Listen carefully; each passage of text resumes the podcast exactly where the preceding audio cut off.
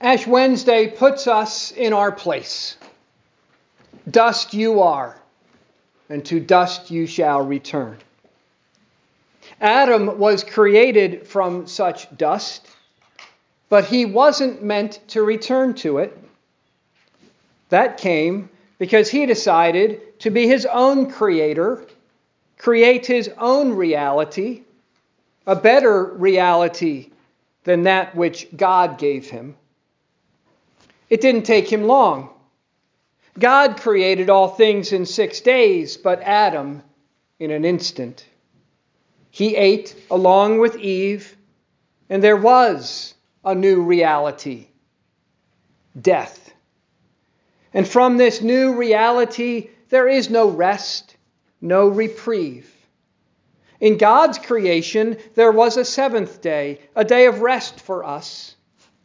Not so in Adam's. Death's tyranny takes no days off. This past year has driven that home, as each day we are told of more deaths.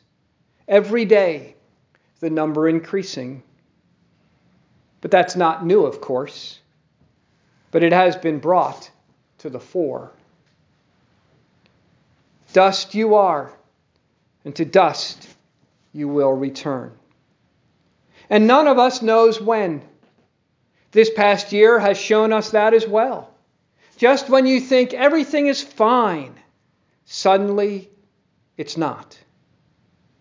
And we all think we're going to live a long life, but death is a tyrant here too, taking not just the old, but the young, not just the weak, but the strong, not just the sick, but the well and like as with Adam, at times, in an instant.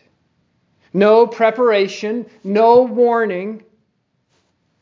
Jesus knows it.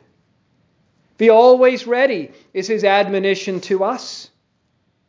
We think, I'll do it tomorrow. Ash Wednesday says, there may not be a tomorrow. Dust you are, and to dust you shall return. In this COVID year, some churches will skip giving ashes. Some will be sprinkling them instead of pressing them into foreheads.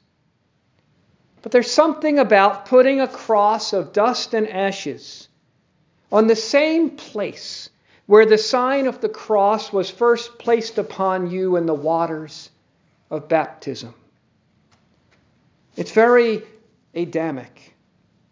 For not from dust we, you and I, were created, but in the water of baptism.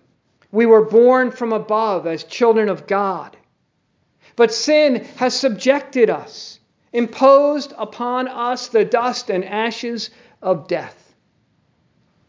The sin we do, thinking, like Adam, that we know better than God, that we can do better than God. His word, just one among many. His commands, mere suggestions. So we die. Dust you are, and to dust you shall return. But this too dust you are, and to life you will return. For just as one man brought sin and death into the world, so one man also brings life into the world. The one who was made sin for our sake, so that in him we might become the righteousness of God. Right with God again. No longer cast into death, but risen to life with him, with Jesus. For where Jesus is, sin does not have the last word. Where Jesus is, death does not have the last word. For where Jesus is, there are the words of forgiveness and life. For Jesus is our Creator, creating a new reality for us through His death and resurrection. All our sin was dumped on Him and all his righteousness poured on us, that we who are dust might rise to life. And we do know when, and we do know where. Right here, where Jesus has promised to be for us, washing the dust of death off us, feeding us with food not of this world and filling our ears with words of promise, words of forgiveness, words that lift us up from the dust. Because they are words filled with the power and spirit of God. And we live again. The death of the first Adam, overcome by the life of the second. Dust you are, and to life you will return. Ash Wednesday preaches that too, turning us in the right direction again, not towards ourselves and what we can do, but toward the cross and what Jesus has done for us. Oh, come, let us fix our eyes on Jesus, we sang, for only in his righteousness is the life we need. So beware, Jesus says, of practicing your righteousness before other people in order to be seen by them, because then both your eyes and their eyes are in the wrong place, not on Jesus. And your heart isn't in the right place. And then your righteousness falls short because, well, it's your righteousness, not Jesus's because of what you did, not because of what Jesus did and then gave to you. Beware, Jesus says, because that's the kind of righteousness your old Adam likes. Because it looks good, it feels good. Adam's tree was good for food and a delight to the eyes and was to be desired to make one wise but it was a Trojan horse of sin and death.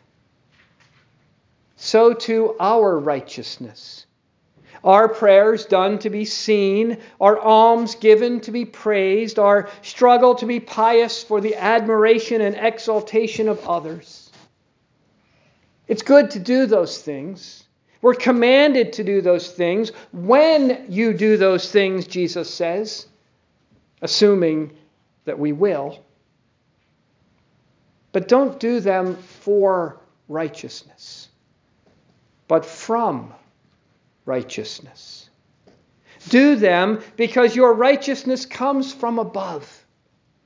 Do them because that is the new life you have been given in Christ. Because dust you were, and to life you have returned. Yes, past tense, done. It is yours in Christ Jesus. You are already risen in Him. You may have one foot in the grave, but the other is in heaven. For while Ash Wednesday puts us in our place here and now in this life, Jesus puts us in His place with Him for eternal life. Dust you were and to life you have returned. That's the truth of this day. That our Creator is our recreator.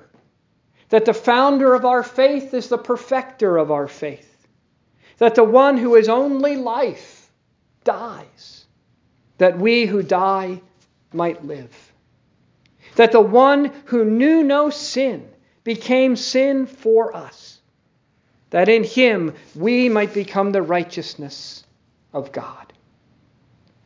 That a cross designed to deal a horrible death becomes the means to a wonderful and eternal life. So today we fast and weep and mourn, as the prophet Joel said, because we are dust, and to dust we will return. But we do so not wondering whether our Lord will turn to us and relent and leave a blessing behind him, he already has. He is gracious and merciful, slow to anger, and abounding in steadfast love. He has turned to us in his Son. We have heard his absolution, and he has left here the feast of his body and blood, the feast of salvation. So come, O men and women of the dust, for dust you are, but life is here for you. In the name of the Father, and of the Son, and of the Holy Spirit.